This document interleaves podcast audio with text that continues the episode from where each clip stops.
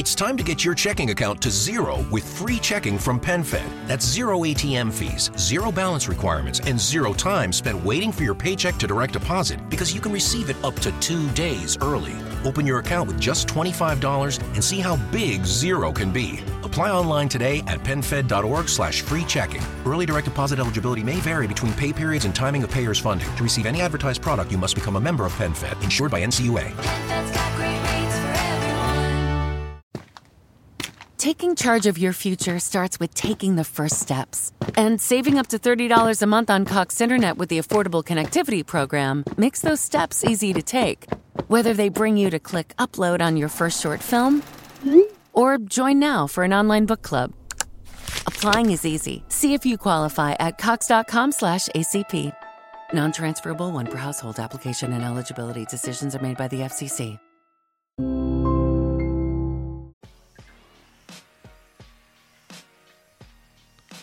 Yeah, welcome back. Replicon Radio. We're here. We're doing it. We're back. Take two. Uh, yeah, You we're doing it, man. Uh, yeah, I don't know if that's ever happened to you in another podcast where, uh, you know, 10 minutes into a podcast, they got to run off and go unload a truck. But that's the exciting life of a Hollywood uh, filmmaker and screenwriter. You know what I mean? I had to go to Burbank and unload a truck full of cardboard boxes full It's of uh, clothes. It's perfect. But we're back. We're doing it. You came back. We're live. I did. The man on the phone, you may know him. I this could be the second intro. Who knows how this is going to work out? But anyway, Trent Haaga live on the line right here. Welcome again to Replicon Radio. Uh, again, I appreciate it, especially after the uh, the day you had. So Yeah, yeah. Hey, listen, man. Uh, my apologies. Uh, uh, so I had just discussed uh, uh, how I landed my, my, my job at Troma. I think. Hopefully, we'll use that other stuff. And now that I mention it, you're you have no choice but to do it. Right. just, we're just going to acknowledge that I had to cut this podcast short for a minute to go run out for a couple hours and do like uh, manual labor. And now I get to come back and be a big time Hollywood douchebag. Here I am. it's perfect. You're going to be like the first uh, episode we've ever had like outtakes of. Nice. because a lot of times we'll do it live and or different stuff. So let's yeah, it'll be good. Um, so yeah, you you uh, were working at CompuServe. You you went to go get a job as an extra. You ended up landing the role in Terror Firmer. Um, but prior to that, you were actually once you were go you were into film anyway, right? You went to film skill prior to that before you got the job, right? Like so, what I mean, what was your initial idea like with film? Did you want to be an actor? Did you want to be a writer? Like what what was it about film that brought you to film school to begin with? Well, uh, I guess uh, we got to harken back again to the fact that I'm an old, old man. You know what I mean? Uh, I graduated high school in 1990. I was living in Charleston, West Virginia at the time. And you've got to think, that was 30 something years ago. Film schools weren't as predominant. And when you said, I want to go to film school, you know, we didn't have the internet. Okay, so I worked at a video store and I would watch all the weird Sho Kosugi ninja movies and Andy Warhol's Dracula and Frankenstein. Like, you know, I was really into obscure cinema. I was always a movie fan, and uh, you know, my parents, my dad is a you know works for the coal industry, my mom is a nurse, and uh, they were like, "Look, we've worked hard. You need to go to college." And I was like, "I don't need college. I'm just going to end up working in the coal mines like Dad or whatever." And uh, they were like, "No, no, you should go to college." And I was like, "I don't know what I'm gonna. I don't know what I want to do, but what I do know is I have an insane interest in cinema." And so I was like, "If you want me to go to college, I want to go to film school." And everybody was like, "There's school for film? like, don't you have to have an uncle that like works at Paramount or something? How are you going to do that?" And I was like, I don't know. I honestly, my my plan was I was going to go learn how to make a movie, and then I thought for sure I would end up living back in the Midwest and just doing blue collar work. You know, my grandpa was a tool and die maker for General Electric. My dad worked for Peabody Coal. Like I'm just from a long line of sort of blue collar Midwestern workers. And in 1990, saying, "Oh, I'd like to make a movie," people were like, "Yeah, you know, good luck with that." Yeah. Uh, so I went to film school, and you know, I, I just learned everything I could about making movies, and I just thought for sure that I was going to end up, you know, never ever making a movie in actuality. so, but I was always more interested, definitely, in like uh, the behind the scenes stuff. You know, uh, the fact that I've been in so many movies and I've acted in so many things is almost, and this is going to sound terrible for people who aspire to be actors, but it was almost an accident. You know, I literally went in to be an extra. I ended up getting cast in a pretty significant role in a movie, and after that, that movie came out. And, you know, people would ask me to be in their movies, and I was always like, well, since I never intended to be an actor anyway, I can't embarrass myself. I can't pick a bad project that's going to ruin my career as an actor because I never really intended to be an actor. So I kept acting in movies, and I would use those opportunities to kind of get to know filmmakers, and then turn it around and try to get behind the scenes. I mean, you know, with Terror Firmer, I was hired only as an actor uh, but by the next movie, The Toxic Avenger 4, we made it a year later. I was the line producer, the assistant director, I was the screenwriter. You know, I hired the cast and crew. So I sort of used my uh, uh, the my my lucky streak. I got to get in front of the camera to work my way behind the camera. Absolutely. What better way to learn about movies than to be in them, right? One hundred percent. I mean, you know, nothing is required of you except to act, and there's more non-acting than acting going on. I mean, if you're if you're working for 12 hours, you're probably getting four or five minutes of film being captured. The rest yeah. of the day, you're doing the logistics of making a movie. So uh, I love being an actor because I get to watch other crews and I get to watch other directors and I get to learn how they did things and what to do right and what to do wrong. And uh, it's really uh, prepared me for being able to direct my own movies, which came way later. I spent years uh, here in LA working as a production assistant, working on in the art department on a bunch of TV commercials and TV shows and whatever. I mean, I was just a I was just a guy who would do anything, you know. Uh, and the whole time I was writing screenplays, you know, in my downtime. So. That's awesome. So, so you landed. So you ended up. So you did the film school thing. You ended up going back to New York. I guess uh, there's a story with that too. I guess you ended up following following a, a, young lady there. Is that how you ended up in New York and how destiny kind of presented true. itself again? exactly, exactly. You know, I uh, like I said, I didn't really have a big master plan when I got out of college, but I dated this girl all through college. She works in the fashion industry. I just unloaded a truck full of clothes that she designed, and uh, uh, you know, I was like, you know, I don't really know what I want to do. New York seems okay, and I went up there. Fortunately, you know, Troma happened to be there, and uh, that's how I got hooked up with them. But uh, uh, yeah, that's why I went to New York was to be with this uh, young lady who is now uh, my wife. And golly, gee, we've been together for thirty years. Congratulations on that. That's pretty awesome. Yeah, thanks. Man. That's an accomplishment for anyone nowadays, regardless of making. Yeah, movies. Yeah, you know exactly. We're always like, even if we broke up today, this would still be a win. Right, we did it. yeah, yeah, totally. That's awesome. Um, so so back to where we were. You ended up, uh, you, know, while you're out there working, you, you slip Lloyd the screenplay. You get hired to write Toxie Four, which is crazy for anyone that's ever tried to get into movies. And you just, oh, here, here's your job as a screenplay writer. But that's awesome. Obviously, your work was, you know, Lloyd was impressed. Yeah, exactly. I mean, I think that the script that I gave Lloyd was never something that Lloyd would have made, but it showed that I had sort of a gumption and uh, was like going. I was going ahead and writing screenplays, even if I wasn't sure if they'd ever get made. You know, I'm a proactive guy, and that's the way you have to be. You have to be very proactive in this business. You got to get out there, put yourself out there. As a writer, you just have to keep writing stuff so you can generate work.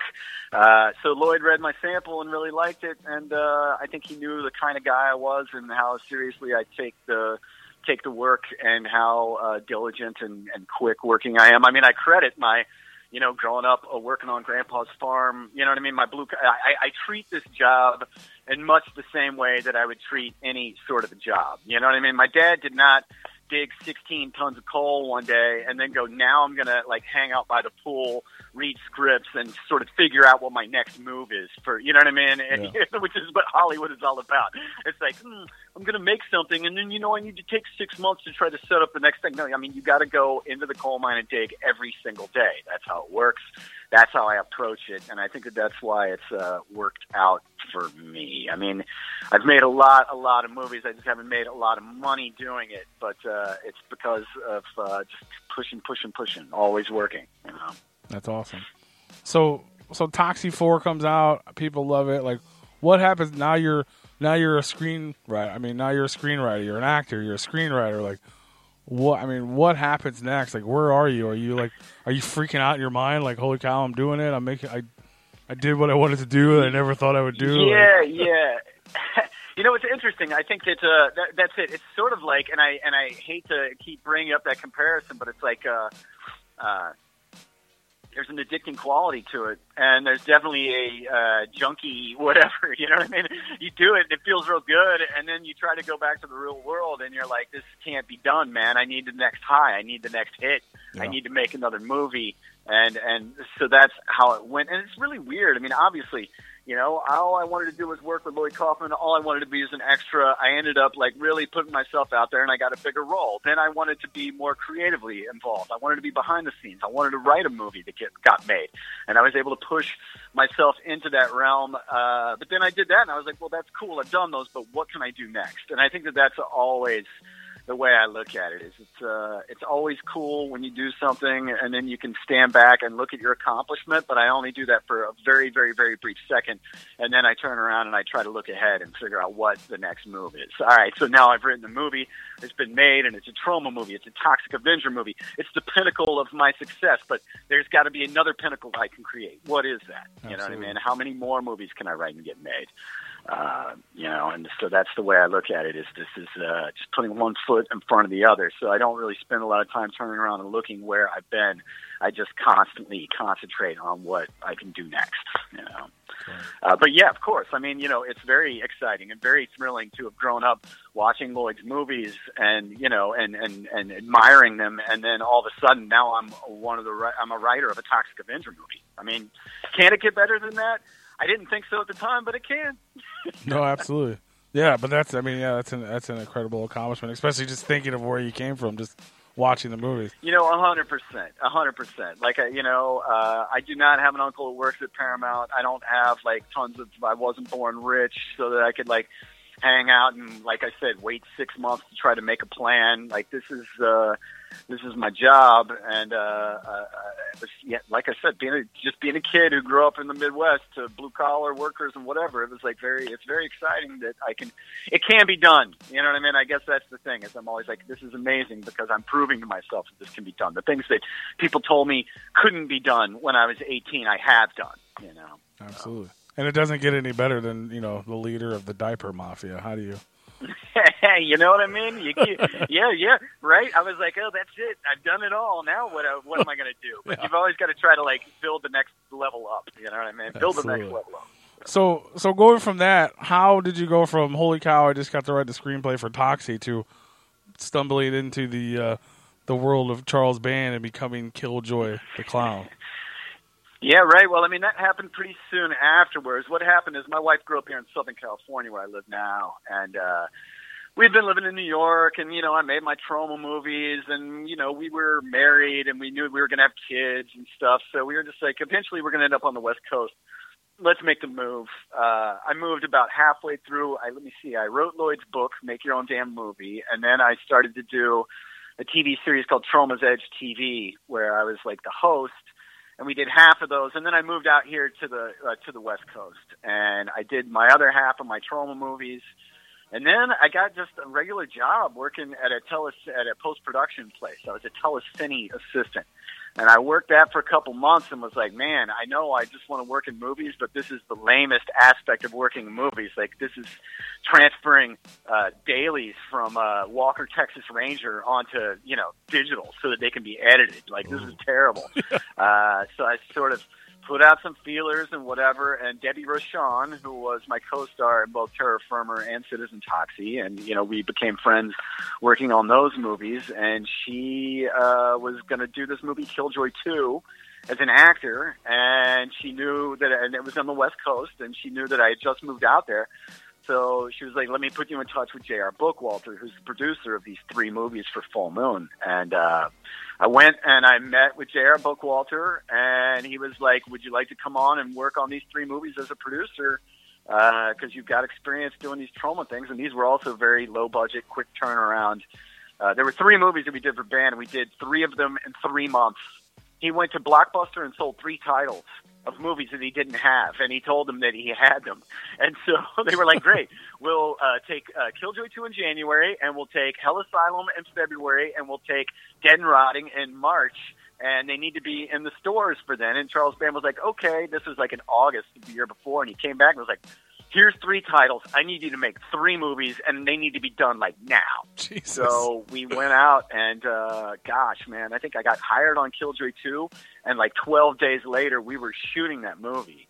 And eight days, uh, we shot that movie for eight days, and we finished it, and then we sent it over to the post production team, and I started writing Hell Asylum, and I wrote that in about five days, and then 12 days or 15 days after I turned it in, we started shooting that. And we shot that in eight days, and then I uh, flew to Ohio and I produced Dead and Rotting for for the the same team. So we just did bam, bam, bam, three entire movies in three months Wow. from you know from soup to nuts. It was pretty it was pretty amazing, and it was a great experience. I learned really a lot about scheduling and you know just trying to trying to shoot a movie in eight days is really hard. Trying to shoot three movies, each of them in eight days in three months is almost impossible. That's so uh, you know it was a great learning experience, and fundamentally, you know I got hired to uh, be a producer of Killjoy 2, and we were, like I said, we only had like maybe two weeks of prep, and we had to cast, hire the whole cast.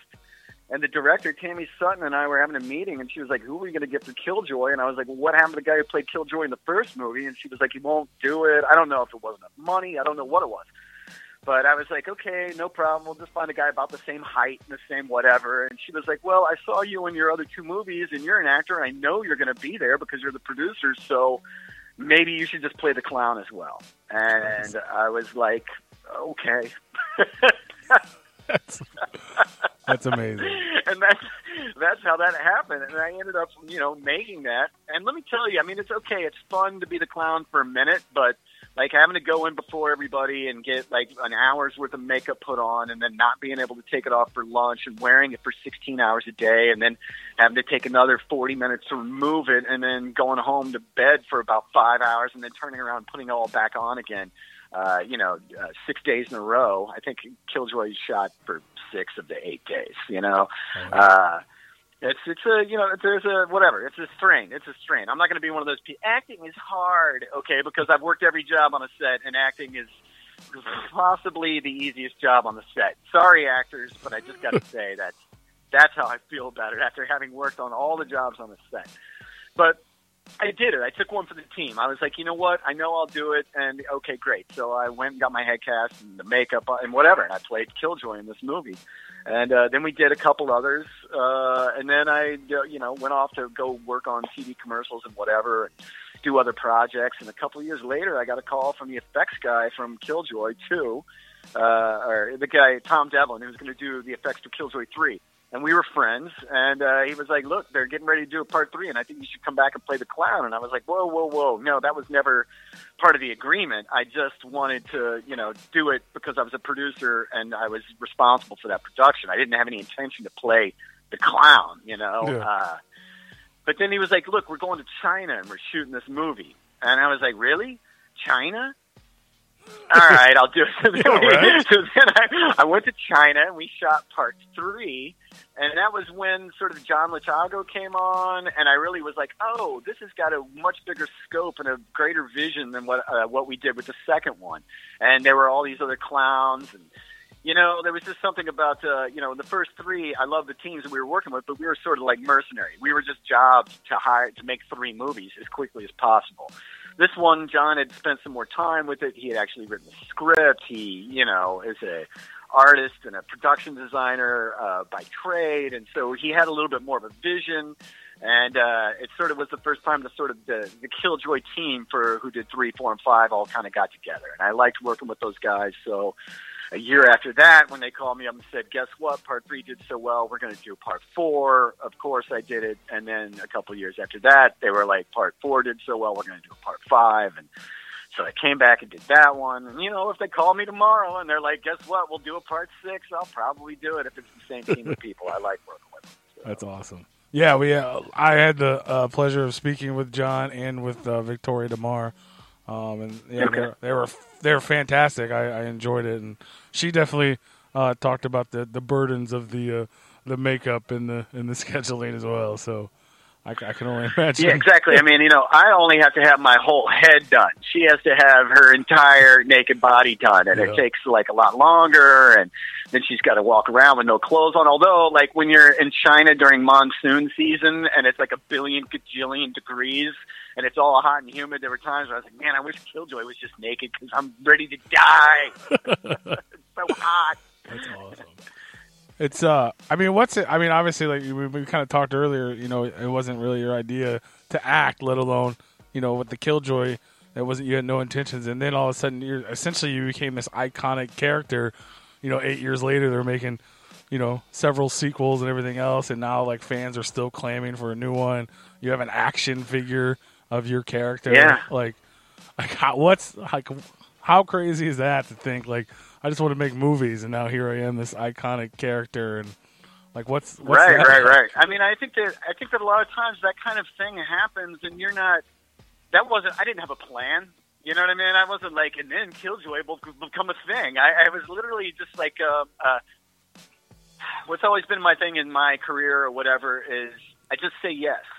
You know what I mean? I say yes, and I'm open to the universe, man. I'm open to what may or may not happen because what you know about are all the success stories of the things that actually succeeded and got out there. But for every one time I said yes to playing Killjoy and it turned into a franchise figure, there's 15 times where I tried to get a movie off the ground and it just nothing ever happens. You know what I mean? So it's interesting that that you always you hear about the successes, but you never hear about the failures because you know nobody talks about the failures because they don't get made. You know what I mean?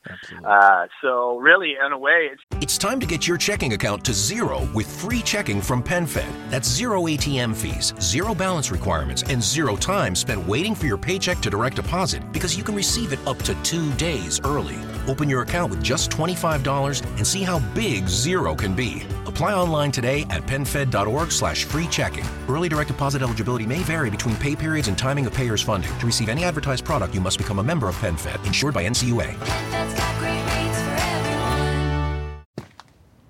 Taking charge of your future starts with taking the first steps. And saving up to $30 a month on Cox Internet with the Affordable Connectivity Program makes those steps easy to take. Whether they bring you to click upload on your first short film or join now for an online book club. Applying is easy. See if you qualify at cox.com slash ACP. Non-transferable one per household application and eligibility decisions are made by the FCC. just about being open to it and being like, yes, yeah, I'll do that. I mean, a funny story is that I ended up going to China to make uh, part three. And while I was there, like, you know, they just basically had us locked up in the soundstage for nine days. And then they were like, okay, now you can go home. And I was like, wait a minute, man, I can't fly all the way to fucking China just to stand in a soundstage in clown makeup, you know what I mean, for nine days Yeah. and then turn around and fly back. I, I, I may never go to China again. So I was like, I'm going to change my return flight from Hong Kong and I'm going to go up to Beijing for four days just to go see the Great Wall of China and do whatever all by myself. And I went up there. Uh, as I said, my wife works in like clothing manufacturing, and she knew a dude who like she worked with who had some factories and did import export and clothing manufacturing in Beijing. And she was like, "Well, let me like put you in touch with that guy since you don't know anybody there." And so I ended up going out and having dinner with this gentleman. Uh, and he was like, well, "What are you doing in China?" And I was like, "Oh, I was down in Guangzhou making this movie." And he was like, "You're making a movie in China, like in English?" Yeah, yeah, yeah. And he was like, "Wow, that's really interesting." So, what does it take to make a movie? And I kind of explained to him, and he's like, "Well, do you have a movie you'd like to make?" And I said, "Sure, sure." And he said, "How much money would it cost to make that movie?" And I threw him out a number, and he was like, "Okay, that sounds good. I'll produce your next movie." And that's how my film Chop got made.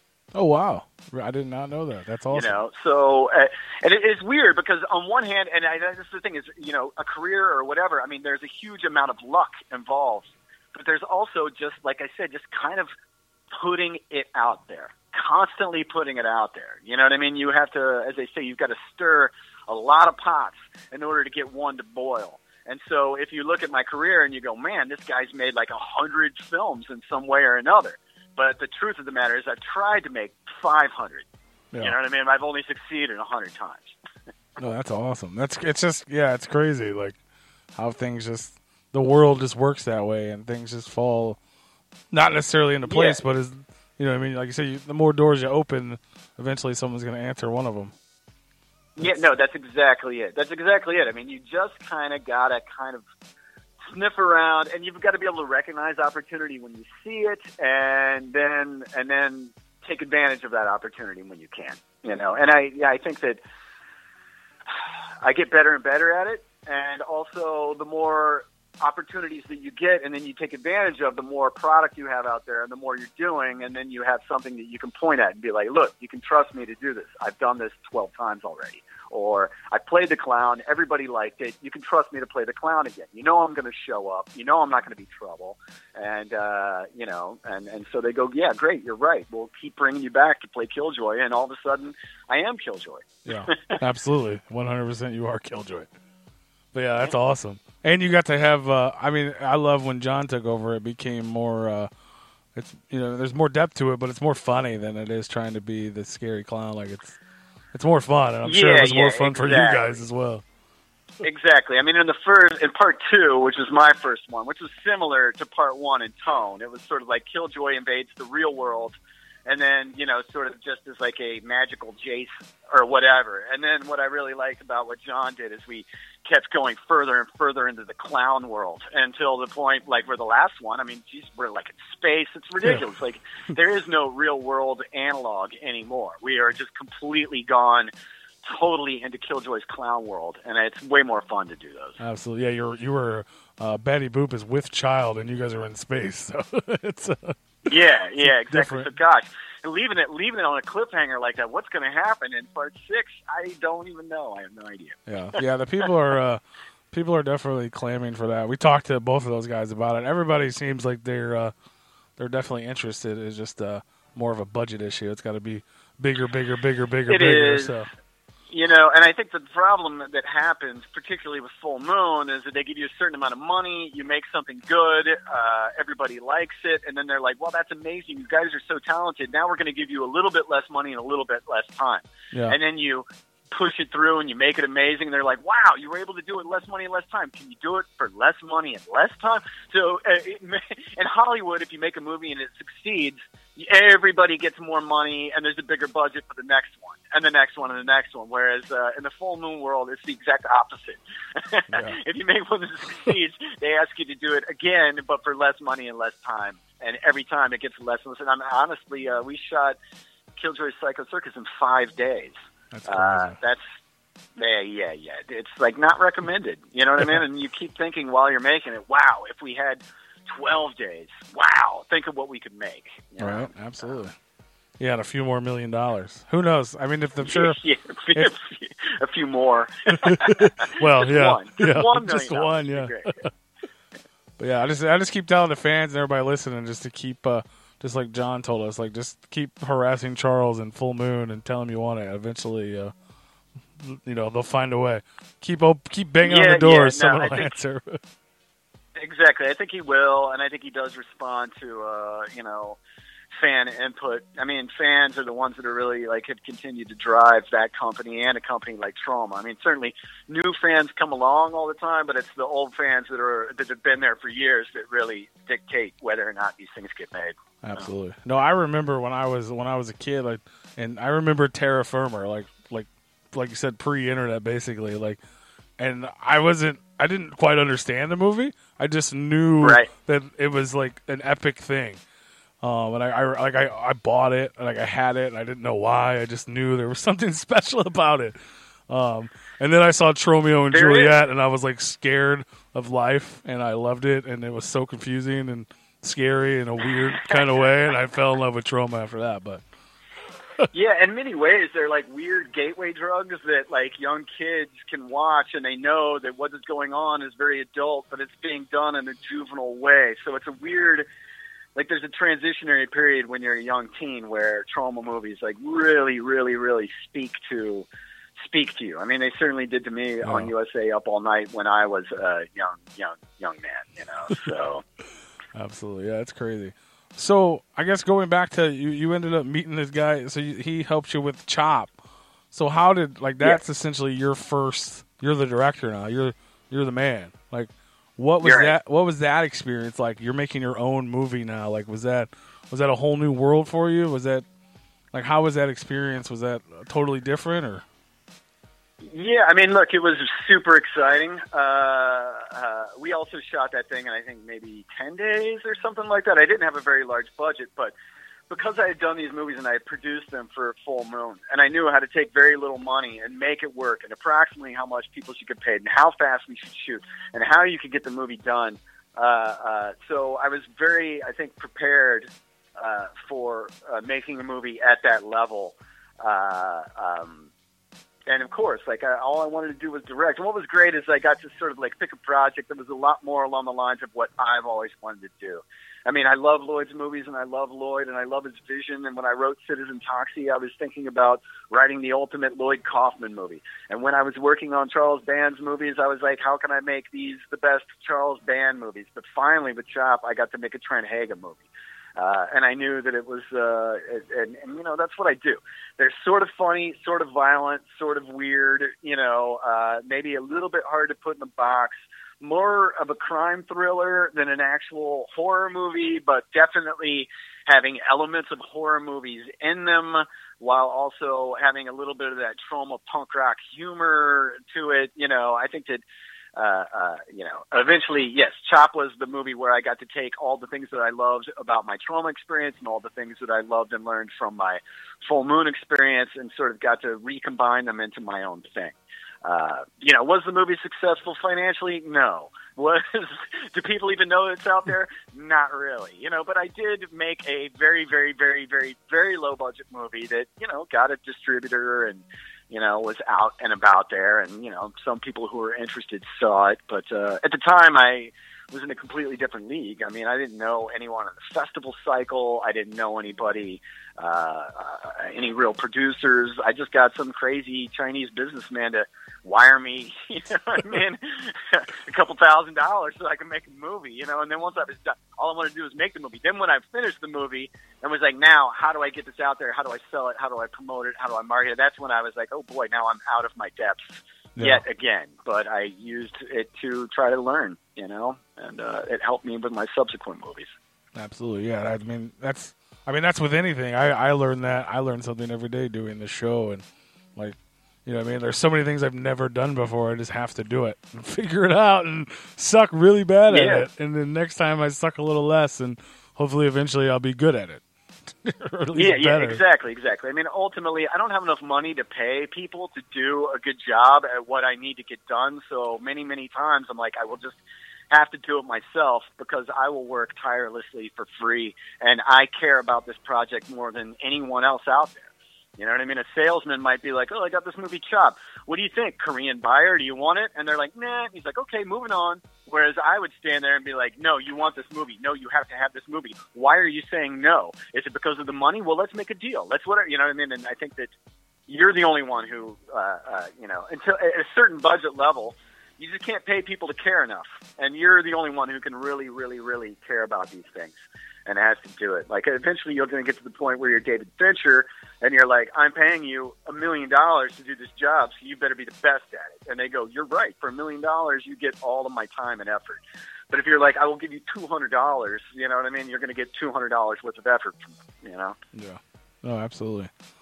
Um, so you've you've uh, you've written like a a lot of movies. I mean, you've only directed two now, right?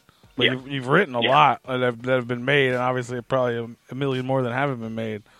Um, how did you? I guess how did you transition from like doing screenplays or writing stories into uh, like doing something like The Evil Within? Like how was that just a story Right, that was written, or was that how did something like that come about for you? Well, I mean, it's one of those things. First of all, you know, I was sitting down and writing scripts, you know, and then I would hand them to a guy like Lloyd Kaufman, who wouldn't buy that script or make that movie, but he would hire me to write his movie for him. So then I'd do it, and uh, let's see. The next time around, we we needed those three movies for full moon, and all we had was a title, Hell Asylum. And they were like, "We need somebody to write this. You've written a movie that's been made, Trent. Would you like to write this?" And you go, "Okay." And you sit down and write it, and you do that a couple times, and then people might be interested in you as a writer.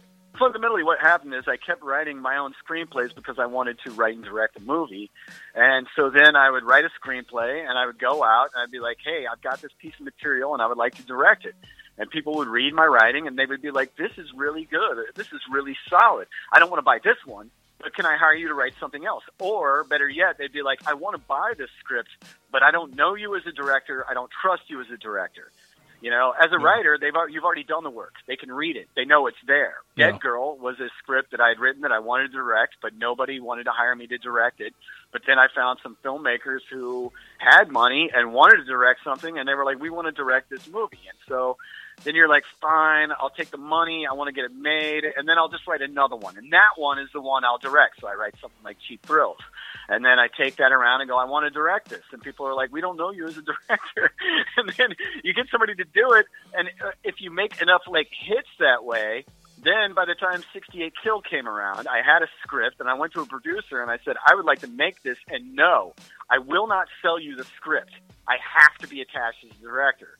And after, you know, selling enough scripts and writing enough movies that have been made, they trust you to direct, or they think your writing is good enough that they want the script bad enough that they're willing to take a risk on you as a director. Yeah. That's basically how it works. But I kept writing things for me to direct and then selling them to other people to pay my bills, and then they would direct them.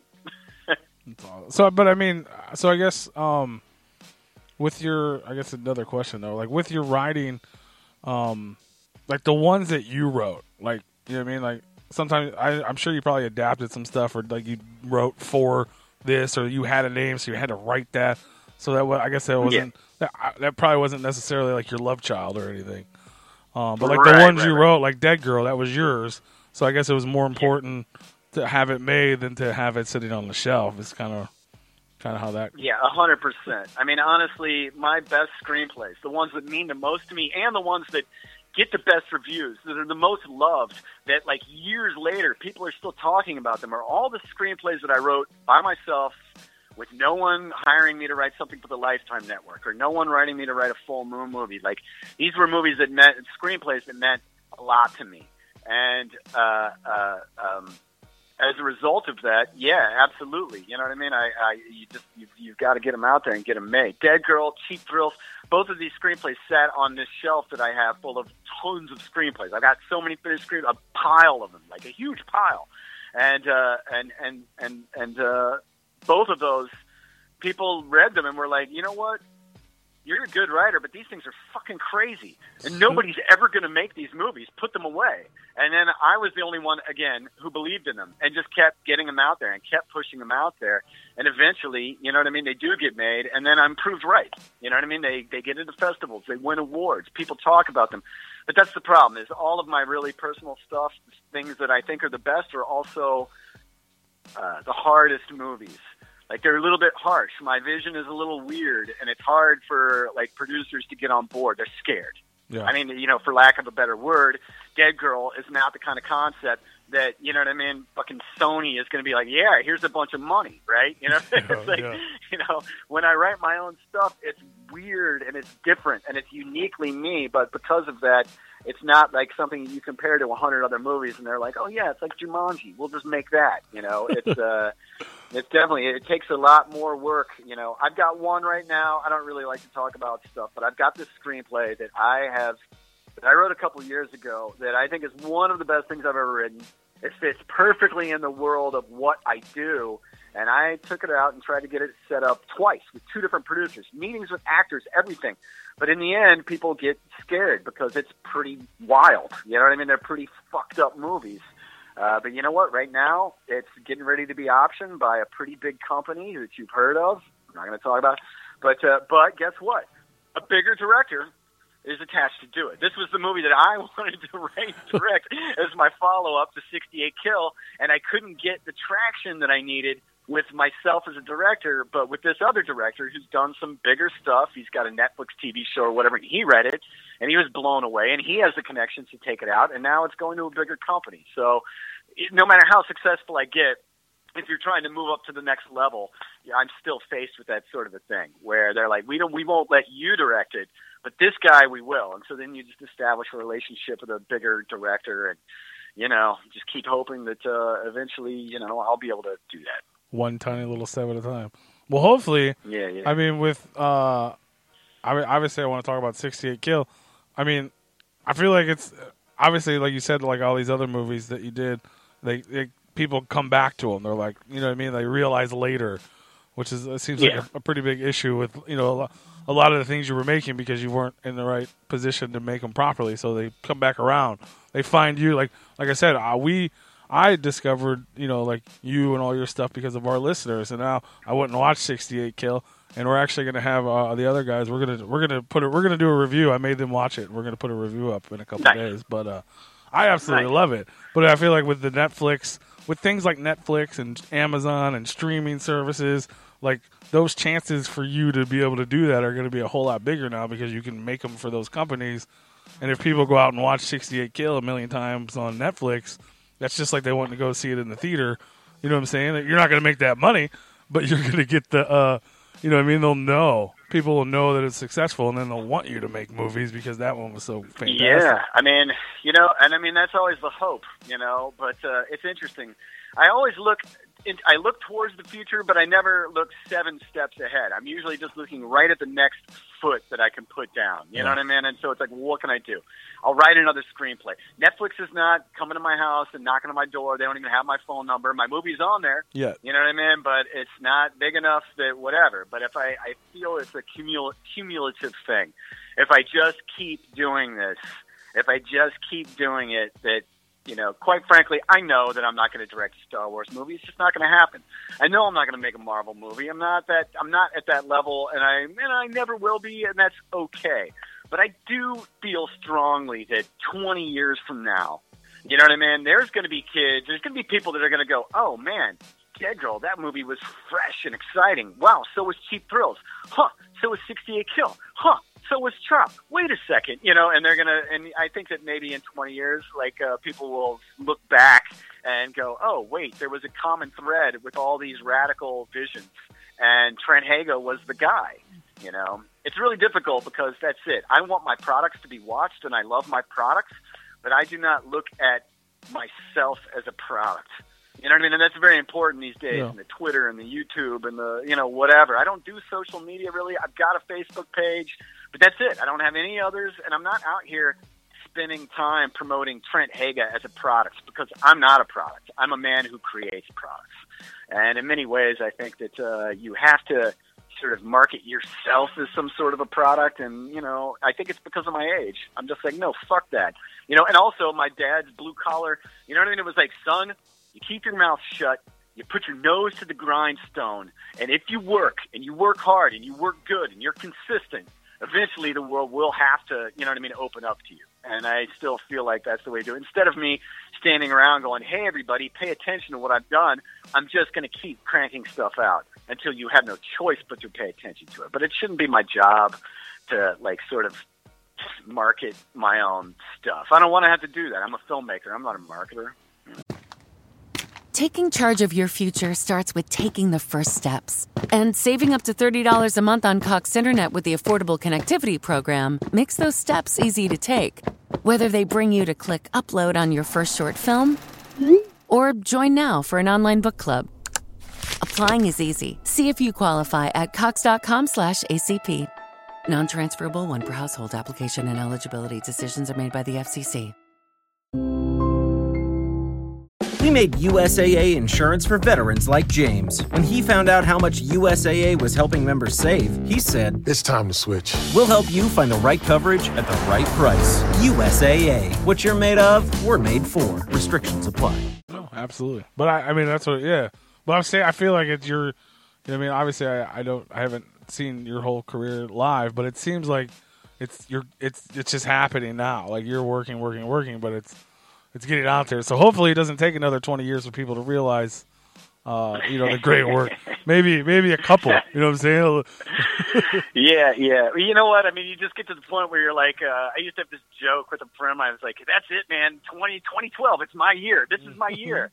But, you know, you live 47 years and you start to go, okay, it's not really about like this year or that year. It's just about putting one foot in front of the other. And I mean, honestly, it's really weird. Again, I do not talk about my stuff, but I've got three pretty significant interesting and really cool projects that are steps up above what I've done previously. But the truth of the matter is that all three of them could blow up in my face. You know what I mean? Or all three of them could get made this year. It's like that's the this industry and working, uh, trying to do this for a living or whatever is a little bit like being a professional gambler. I mean, every time it doesn't matter if I just rolled.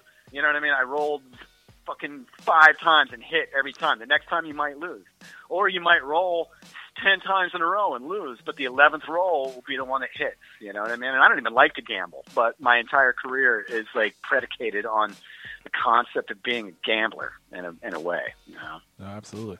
And you, so I guess speaking on that kind of, you, there was, you had that movie, right? Like you had this big budget, everything was ready.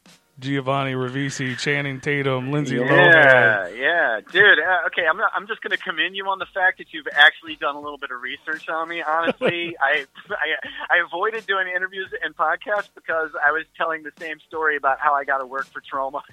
Yeah. over and over again. But yeah, yeah. I mean, you know what? Listen, that That's on part one, really- bro. That's not even on this. We, this is take two. Yeah, yeah, exactly, exactly. That was in the other, the, the beginning of the podcast. But uh, you know, yes, I did. I had a project that almost got made. That was going to be the thing that was going to really put me on the map. We had a lot of big stars attached. I mean, we're talking about like uh, locations full of production design, the DP of Children of Men, a full production office. Like it was ready to go. We had two Academy Award winning women as the two leads. We had Lindsay Lohan, Giovanni Ribisi. It was like a big deal, and uh, Channing Tatum. It was crazy, and uh, you know, fuck, man. Like, where, where, what was the time period Long and ridiculous story. Was this Uh, like this was maybe dancing Channing Tatum or like 21 Jump Street Channing Tatum? Uh, no, this was like uh, he had only really done the step up. Okay. at this point. Yeah, I think this was in 2009 because here's what happened. That screenplay was going around town. I got my name in Variety magazine, and people like uh, uh, I started to get interest from managers and agencies and everything like that. They were all like sniffing around me. But at the time, we were shooting Dead Girl. And I remember leaving the set of Dead Girl to go across town to go visit an agency, like a big time agency. And they were all about this other movie. It was called Poor Things. This other screenplay that I'd written that was really close to going. And, you know, uh, and then they were like, what are you doing right now? And I was like, oh, I just left the set of another movie that I wrote that is shooting. And they were like, what? You know, uh, but Dead Girl and, and all the people that were like, forget about your low budget horror movie, Dead Girl. This is this is it, man. This is it. And I was like, no, but you don't understand. I really, really care about Dead Girl, and I'm here on set every day. I'm like a part of this process, and I love this script, and I want this movie to be great. Why are you wasting your time with low budget horror movies? You got like all these big stars and whatever. You should be concentrating on that. And lo and behold, Dead Girl ended up becoming a big cult hit, and the other one never even got made. So you know. Uh, but it's a long, ridiculous, totally bullshit Hollywood story. But the long and the short of it is, we were about maybe a little bit over a day from getting started on this movie. And because I didn't have an agent, I didn't have a manager, I didn't have whatever. I had just been kind of writing for a little bit of money here and there, but I had a contract that I was going to get like a six-figure check on Monday morning. Uh, the first, the moment they started shooting, they were going to have a six-figure check for me. I was going to get in the Writers Guild. My wife was like super excited, and uh, Lindsay Lohan got busted for DUI and cocaine possession like the Sunday, the Saturday night slash Sunday morning, and we were supposed to start shooting Monday morning. She went into rehab on Sunday because she had been getting into trouble, and uh, they put the production on hold for two or for 90 days for her to go to rehab. No, 28 days, whatever. Uh, and then they tried to ramp it back up again. She was out for a couple of days. She went back into rehab. And I mean, like, Brittany Murphy wanted to take the role over. Uh, Julia Stiles wanted to take the role over, but they had their financing was contingent upon the cast that we had, and that included Lindsay Lohan. And they ended up spending, I think, uh, probably almost two million dollars on a movie that they didn't shoot one frame of. And of course, I did not get my six-figure check because they never shot the movie. So that's one of those things I, where I was like, "Look, I don't like to talk about things that I'm getting ready to do," is because like that thing was, as far as I was concerned, done, and it blew up in my face like you know one day before it was supposed to go, and it was embarrassing. It's embarrassing to like have all your friends and family know about this exciting project and then have to explain to all of them later about how it got fucked up, you know. And so because of that. It's not like uh, I'm superstitious.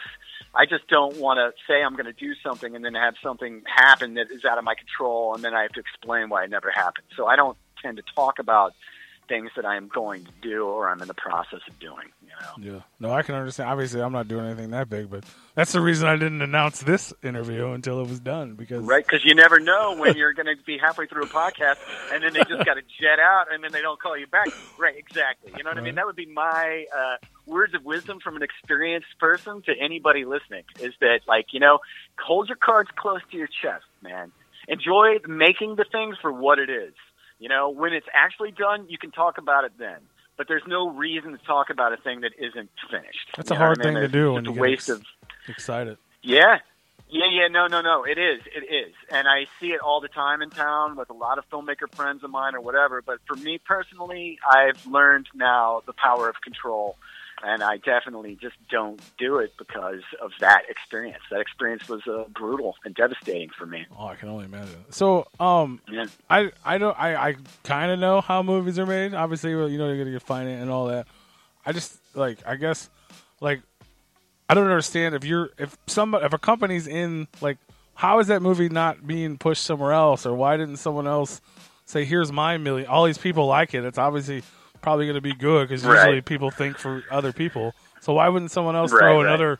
Here's my million. Let's get this girl instead and keep Channing and like like how does Right, right. Well, you know what? They they really wanted to. There were there were other companies that wanted to, but here's what happens: is like you know, an independent film producer gave me a, like a month's worth of rent to write the script for him, and I wrote it, thinking, "Cool, I got my rent covered." Yeah. And then he went out, and it got a lot of traction, and it started to get stars attached, and then I mean, Miramax and Focus and all the major studios like wanted to get involved. But they were like, "Look, guy, uh, producer guy, you know, we'll pay you back all the money you've invested in it so far. We'll give you credit. Let us take over. We're a studio. We know what we're doing."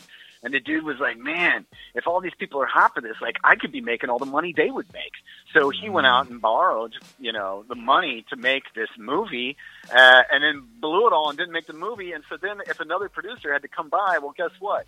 They had to pay all of the debts that this guy had accrued in order to get it going again. So all of a sudden, the movie is, you know, automatically one and a half to two million dollars worth more than than the budget, right? So who wants to get involved in something like that? It sort of ruined it because they got so close to production and had spent so much money that then when they went around and tried to get other people to get into it, they were like, "Oh, by the way, you also have to pay back." The people who put in this money that we blew already, and mm. that is toxic. You know what I mean? Oh, and yeah. nobody wants to get involved in that. So That makes sense. Yeah, nobody wants to start two million in debt. Exactly, exactly. They're like, you can have this, but first you have to pay off. You know what I mean? So in essence, you're paying, you know, a couple million dollars for just a screenplay. That's all there was. You know what I mean? You'd have to go back out and reattach all these actors and do all this stuff whose schedules have shifted and changed, and then it's just kind of like a balloon that deflates. You know what I mean? All the air runs out of it, and then you're like, "Do you want this shiny balloon?" And they're like, "This looks like a deflated balloon." It is. You know, all you got to do is pay to put the air back in it. Right. Like that. Yeah, that makes sense. That's crazy. Um, so I'm gonna let's go back to 68 Kill because obviously we don't want to talk about things that aren't happening yet. Um, yes. So this it, you actually this came out a couple years ago, but it's I guess it's recently on Netflix getting a new life. Um, for anybody that hasn't seen it, like I said, we're gonna do a review, but you should go watch it because it's fantastic. And uh, Thank you. and like props, I don't know, I don't know who if it was your directing skills or just I didn't know any better, but AnnaLynne McCord, I didn't like. Holy cow, she was fantastic. Yeah, like wow, right? I was like, Yeah, that's the girl yeah, from yeah. 90210. What's going on here? Yeah, yeah. You know, I mean, you're part of your job. I mean, one of your main job. You have a lot of jobs as a director, but finding that right cast, man, being able to see through whatever they, however they look and however they show up, like when they when they come and talk to you or whatever. This is like I'm not powerful enough to get people at that level to audition for me. I just have to get them to hopefully read the script and be interested enough to meet with me and then sit down and have a conversation with me and they're the ones who decide whether or not I'm good enough for them to be in the movie. You know, AnnaLynne McCord is a bigger name than me.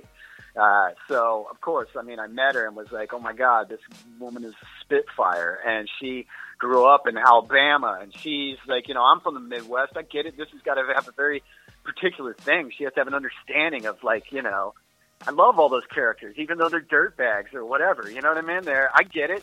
I totally get it. I grew up around people that lived in. I lived in a trailer park. You know what I mean? And what what would I do to get out of there? You just have to have an understanding of it. But Yeah. being able to put all those people together and really go, you know what, this is going to be the right person for this role. Uh, I just feel like I got, yeah, yeah. I mean, I there's a luck about being able to get somebody like AnnaLynne McCord to read your script and be interested enough to come in, but there's a skill to being able to go, yeah, she's going to work. You know what I mean? There are other actors that were up for that part.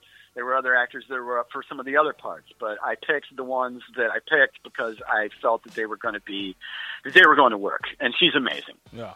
No, yeah, like I'm I'm not super familiar with the like everyone in the cast did a fantastic job. But I've just Yeah, I I only agree. I knew her as the girl from 90210 and I was like, "What in the hell? Really? Holy cow, like she's badass." Like I it, like it, it was it was it was awesome. I was like, "Oh my god, I didn't like this is this girl's legit." like I, that Yeah, was yeah, no, she really is. Yeah. but yeah, the movie's great. Um, I don't want to spoil it or anything, but yeah, everyone should go watch it. It's on Netflix. Watch it a million times. It's fantastic. It's a great story, and it looks great. Like, what was different about this movie?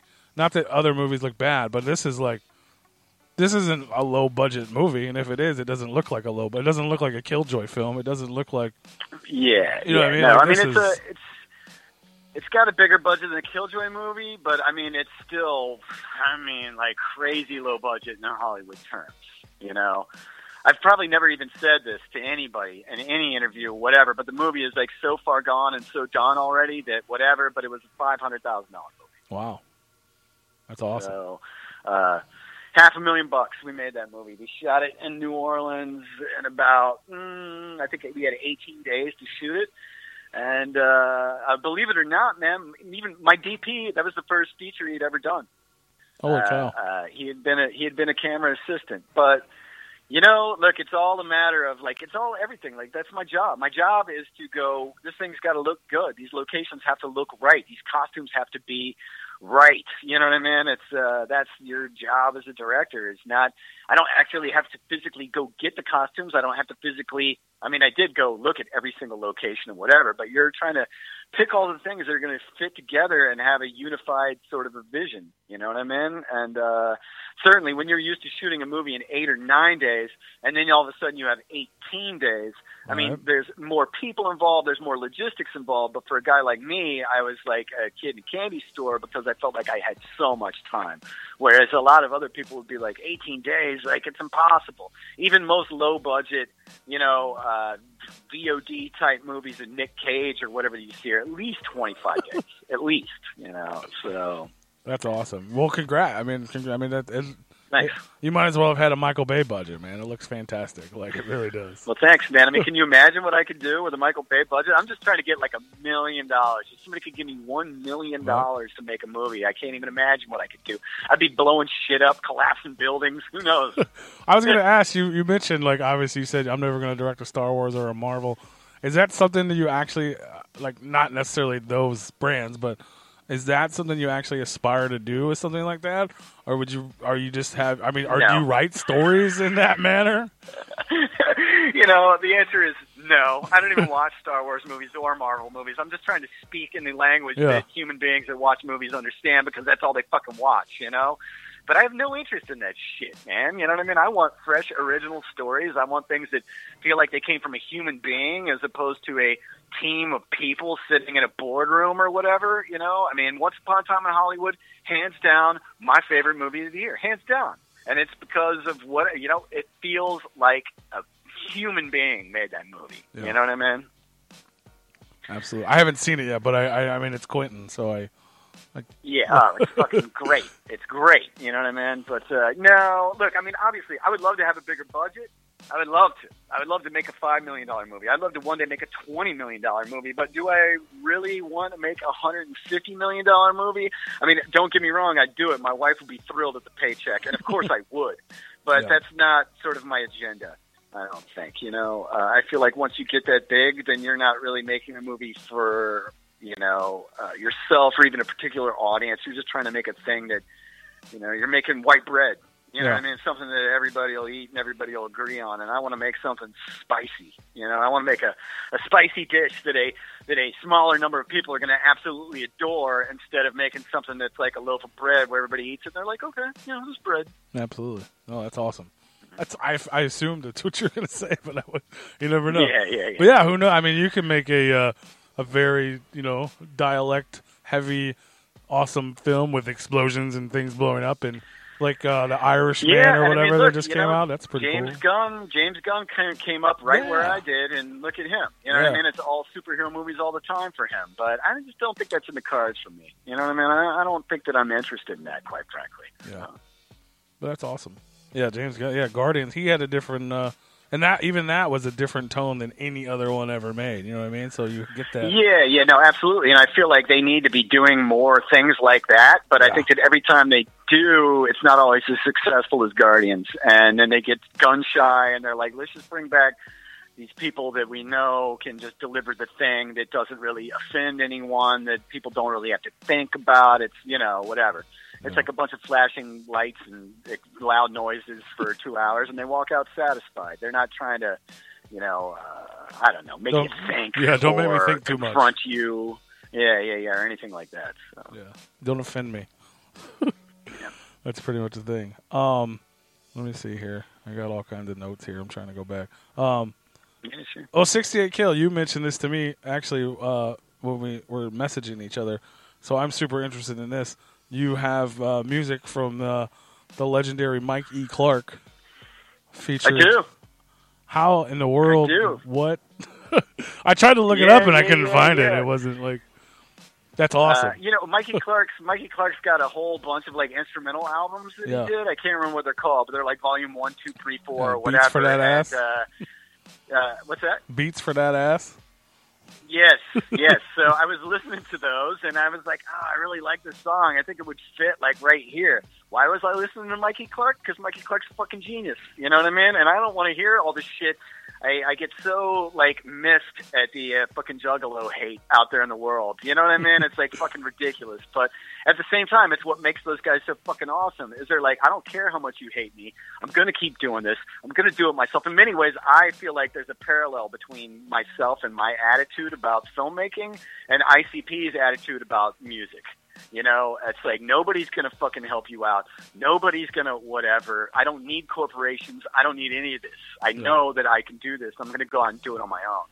And so, uh, I mean, I've seen ICP a couple times in concert. Mikey Clark was a DJ, uh, opened up for him one time when I saw him, and uh, I just like that song. And uh, Mikey Clark was real easy to work with. He was kind of excited that you know somebody was like coming to him because it's not an ICP song, so we didn't have to go to Jay and and Shaggy or whatever to or Psychopathic to get Yeah. that that song. We just had to go to Mikey Clark, and he was like, "Oh fuck yeah, man!" And I mean, he basically gave it to us for free. It was really nice. That's awesome. Shout out to Mikey Clark. Yeah, Mike Clark's awesome, man. We got uh, we got really drunk with Mike in February at Ashton. Oh, did you? You know, yeah. I gotta say, I always really liked the ICP. I liked what they were about. I I dig it. And then I fucking read their book, Behind the Paint. Have you ever read that? Oh yeah, yeah. I read it and listened Oh. to the audiobook.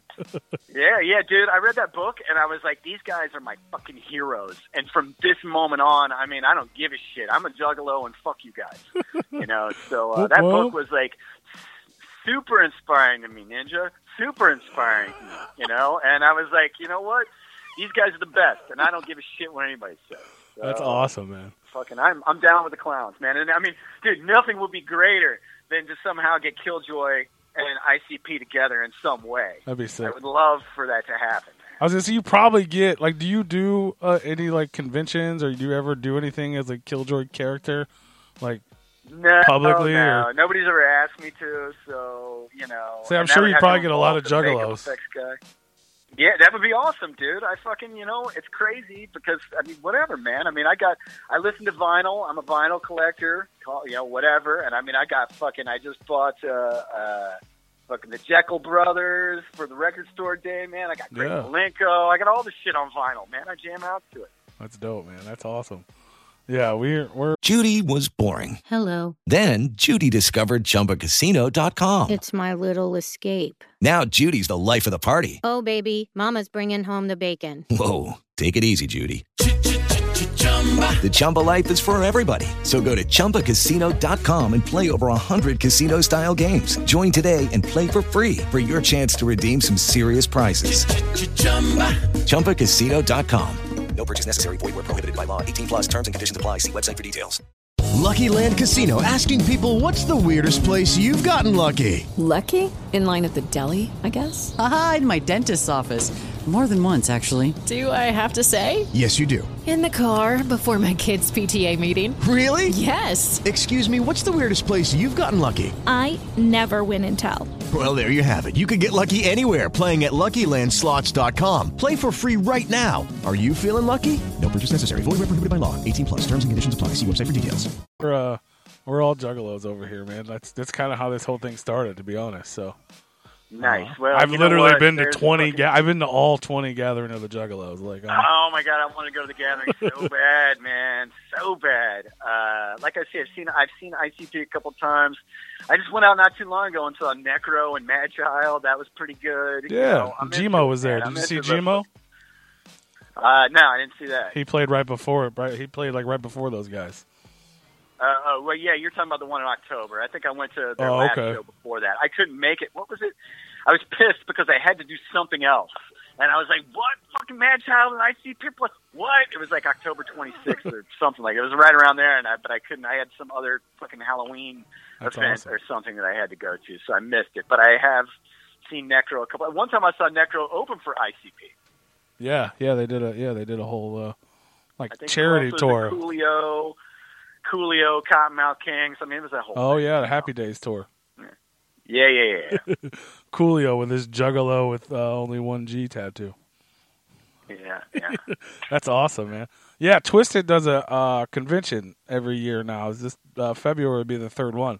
Uh, Where's that in Detroit? Or? yeah, it's in like Sterling Heights, Michigan, called Astronomicon. Like Lloyd Kaufman's going to be there this year, and Kevin Eastman, and Oh, no kidding. all kinds of people. Nice, man. Maybe I'll, I'll Nice. put I it in their ear. To, uh, I just listened to their uh, what their "Hungry Like the Wolf" cover. Yeah. because they also work with Jimmy Urine from Mindless Self Indulgence, also one of my favorite bands. So, you know, very exciting. Yeah, that's I love that. That's that that that's yes. I love Jimmy. I love Mindless. I love what he's doing by himself. He does Yeah, no, he does movies that and video games and all that stuff. That's so dope. Yeah, yeah, yeah, yeah. No, man, I fucking yep, yep. I'm I'm I'm I'm down with all that shit. That's awesome. sure. See how cool you are? You should do more fucking podcasts, bro. you know what? You know you consider you should consider yourself a uh, you know look. And I'm not gonna lie to you. I do say no to them quite a bit because I kind of do research on them. And I'm like, eh. But I gotta say, I looked at your thing. I was like, oh, he does a lot of Troma. That's cool. Oh, he also does full moon. Well, that's rad. Oh, well, look at all these fucking underground horrorcore like hip hop guys too. All right, you know what? I do all three of those. Yeah. It should definitely be something that I should do. That's awesome. That's And a lot of people don't know that I'm a juggalo, man. They don't know it, you know, because I don't look like one. I look like a pretty regular ass dude. You know what I mean? yeah. What? Unless you dress up like a demonic clown. Yeah, yeah, yeah, exactly. Look, fundamentally, juggalo is a state of mind. It's not a fucking. It's not your face paint. It's not your clothes. It's punk It's your rock, state man. of mind. And yeah, yeah, it's fucking punk, right? It's the same thing with punk rock. I'm a punk. I'm a juggalo. I'm all that shit. But I just sort of look like a regular ass dad, and that's part of the plan. You know what I mean? It's like as you get older, you're like, you know what? I don't need people to know what I'm into. I want to fucking surprise them, or uh, I don't really care what they if they know what I'm into because fuck them all. So that's kind of the way I look at it. That's awesome. Um, that that's super cool. Yeah, I'm definitely gonna put that in their ear, man. Maybe we, maybe they can, uh, maybe we can get them to book you for Astro Four and do a Killjoy photo op or some shit for everybody. Oh, That'd be dope. dude, I would. And you know what? Tom Devlin, the makeup guy, he would totally come out, and I would fucking killjoy the shit out of that. Dude. that would be awesome. I also am. A, I'm also a fan of Twiztid. I got you know, jeez, what did I just buy? I just bought Wicked on red, double red vinyl Yeah. about two weeks ago. That's I've been awesome. listening to that. So Hell yeah. Um, you did do, um, as I think I don't. Obviously, it's the first time I've ever asked you. You did do uh, a Killjoy appearance once for a wedding, right? Oh yeah, yeah. I guess that's true. Although I don't. Yeah, yeah, that's true. I, I got asked to be Killjoy one time outside of the movies, and it was to do a clown wedding. Wow, you're good, man. I kudos to you. kudos that you actually knew that. I was just going to not tell that story, but uh, yeah, there were a couple people that were like, you know, they're weekend clowns, man. They're regular people who got jobs, but on the weekends they like to dress up as these like crazy clowns and go to bars and shit in Texas. And they asked me to be the best man at their wedding, and I was like, whoa, hey, listen, I'm just Trent Haaga. I'm just an actor and a writer and a director. I'm not like Killjoy. And I was like, you know, you would have to fly me out. You'd have to put me up. You'd have to bring out Tom Devlin from Florida to do the makeup effects. You're gonna have to pay me, like, spend the money on like your honeymoon or something. And they were like, no, man, this is what we want more than anything in the world. And so I was like, well, if you're willing to pay, I mean, I'm willing to do it. And that was really weird. Look, when I make these Killjoy movies, first day I put on the makeup, I come out on the set. Everybody's like really into it. They all need their picture for Facebook or whatever. But then Then it's work. you know what I mean? We're Yeah. all pros, and I only have to say what's on the script, and the rest of the time I'm trying to stay cool and not, you know, asphyxiate and uh, and you know learn my lines and kind of whatever.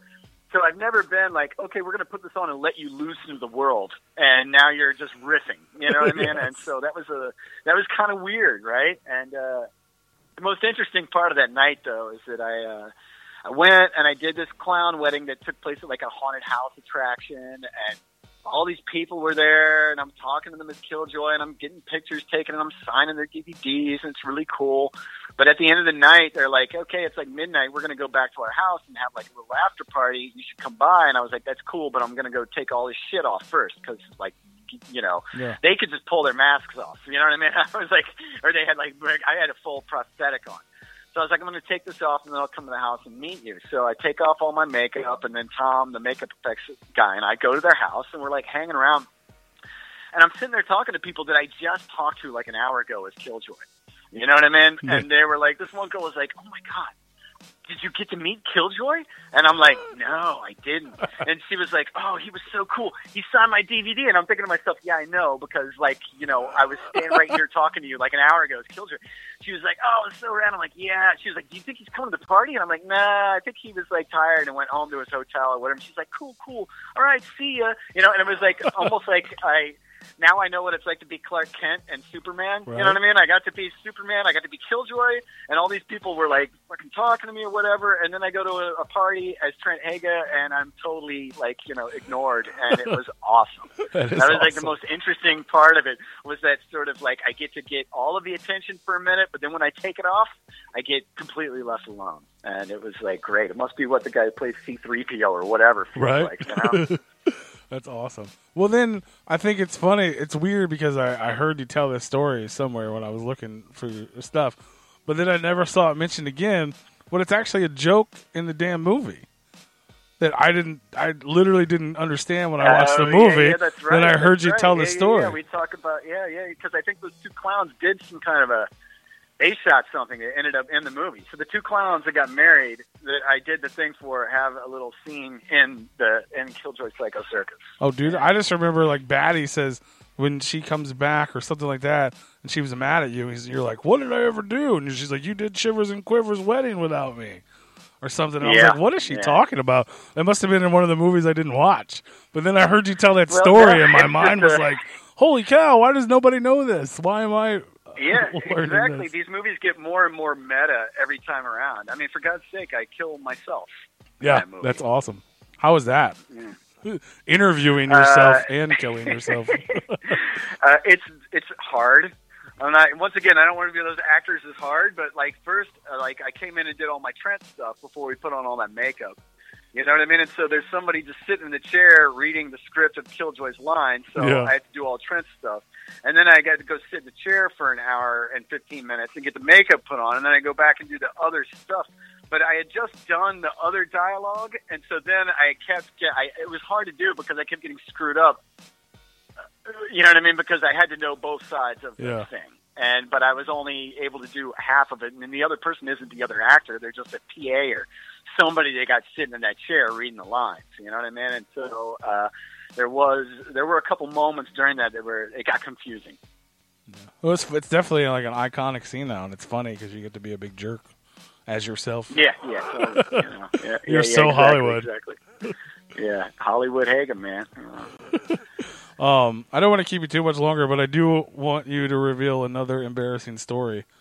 Um, to Okay. all of our listeners to enjoy. It's about the uh, when you were making the movie The Ghouls.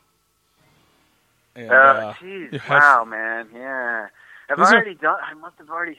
Wow, you must have listened to. Okay, yeah, yeah, man. I do all my research, Trent. movies. Do it. I like that. I like that. Low budget movies, right? One of the things that you're uh, supposed to provide for people on sets. I mean, on big movie sets, they've got like trailers and, and things where you can go to the toilet or whatever. Whereas, uh, you know, on a low budget movie, there's no toilets. And we were shooting like this movie, The Ghouls, uh, in downtown LA. We didn't have any permits. We didn't have any whatever. We were just sort of an underground uh, uh, thing, and we were shooting from like the time the sun went down until the time the sun went up. So it must have been like I don't know midnight or so. We ate Pioneer Chicken, which is this nasty fried chicken. It was the only thing that's open 24 hours in downtown LA. And uh, maybe two o'clock in the morning. I mean, I gotta take a shit, like real bad, like sweating and shaking. You know what I mean? You're like, I'm not gonna Oh, be able yeah. to hold this. What do I do? But I was like in downtown at 2 a.m. and there was like nothing, man. And I eventually, you know, that was probably the lowest point of my entire film career, where I was really like, what are you doing? You're making no money, staying up all night long, and now you got to go behind a dumpster where a thousand syphilitic hobos, you know what I mean, have taken shits before and squat down there, and you got to shit on top of all this hobo shit behind this dumpster in an alley in downtown LA for the glory of making a movie that. uh yeah, man, it was not my it was not my highest point. I'm not going to lie to you, and it really just stood out in my mind because I mean, actually, look, we're all human beings. We've all been in that situation. You're stuck in traffic, and you think you're going to diarrhea in your pants or whatever. I mean, it's the same thing. It's very uncomfortable, and you hate it, and it's a miserable experience. But then when you're like, I put myself in this situation voluntarily, is when you really, really begin to question like what it what in the fuck you were doing. You know, I mean, look, I did what I had to do to make that movie. I went behind that dumpster, I took a horrendous shit, and I pulled my pants back up, and I went back out and I shot the rest of my scenes awesome. But yeah, yeah, man, you know the things you got to do, and I think that's it's interesting. I always look at it like that. I mean, whatever needs to get done to get this stuff made. Uh, uh, but that's an attitude that you know, not a lot of people have. You know what I mean? A lot of people are like, no, man, I mean, I got to have a toilet to make a movie. And I'm like, no, you don't. You don't need a toilet. All you need is a camera and some actors and, you know, a dumpster that you can use as a toilet. that, but that's I mean as as much as that's a you know a kind of I, I don't know if it's embarrassing but a silly story of fun whatever it's but it shows like you know what I mean like the drive and the passion like I gotta this is what I have to do to get this in order to make this happen because this is number one this this taking a shit This is number secondary two. yeah literally Yeah, number, two. is what's Yeah. it's no, I mean, literally look, number I mean, two That's, that's exactly it, dude. It's about like, like I said, there's a luck involved, but there's a seeing opportunities and then putting it in there, and then the third component of that is never say die. You know what I mean? And if you commit to something, then you just commit a hundred percent all the way, no matter how miserable it could possibly be. It could possibly get. You know what I mean? And I think that those are sort of the three legs of the tripod that if you want to call me a success, I don't know if I would call me a success, but I haven't had to work a regular job in many years and uh you know, I'm not starving to death. Uh uh and so but those are the three sort of legs of the tripod, you know, to uh to, to kind of to, to do this. If you're not willing to do one or any of those, you know what I mean? Or if you just got exceedingly bad luck. But luck is really just like like I said, throwing the dice and taking that chance over and over and over again. And eventually you'll get lucky, you know. absolutely well I would definitely call you a success but I think you're only going to get more successful from here so Well, you know, if there's any indication, I, I really I have no other option at this point, and I got to keep going. and I genuinely do fucking love it, man. I mean, I, I love it. I love it. This is what I was meant to do. I just wish I could do it even more, and certainly for a little bit more money. But uh, yeah, I'm here. I'm here. I'm here to the bitter end. I'll That's tell you awesome. Well, you got some more people joining all along the way, so the the car is starting to get fuller and fuller as you go. Even though I know it's been a slow ride, it's it's getting fuller. It has, it has. You know what? Hopefully, it's like one of those clown cars. You know what I mean? It can just fit like more and more people into it. That's what Right. I'm hoping. Absolutely, hell yeah. Um, so I I could probably talk to you all day, but I don't want to keep you much longer. Um, you do you do All have right, the Death good, Simber go thing pick up my coming, right? The uh the Oh short. yeah, yeah, yeah. Jeff Simber. Yeah, yeah, yeah.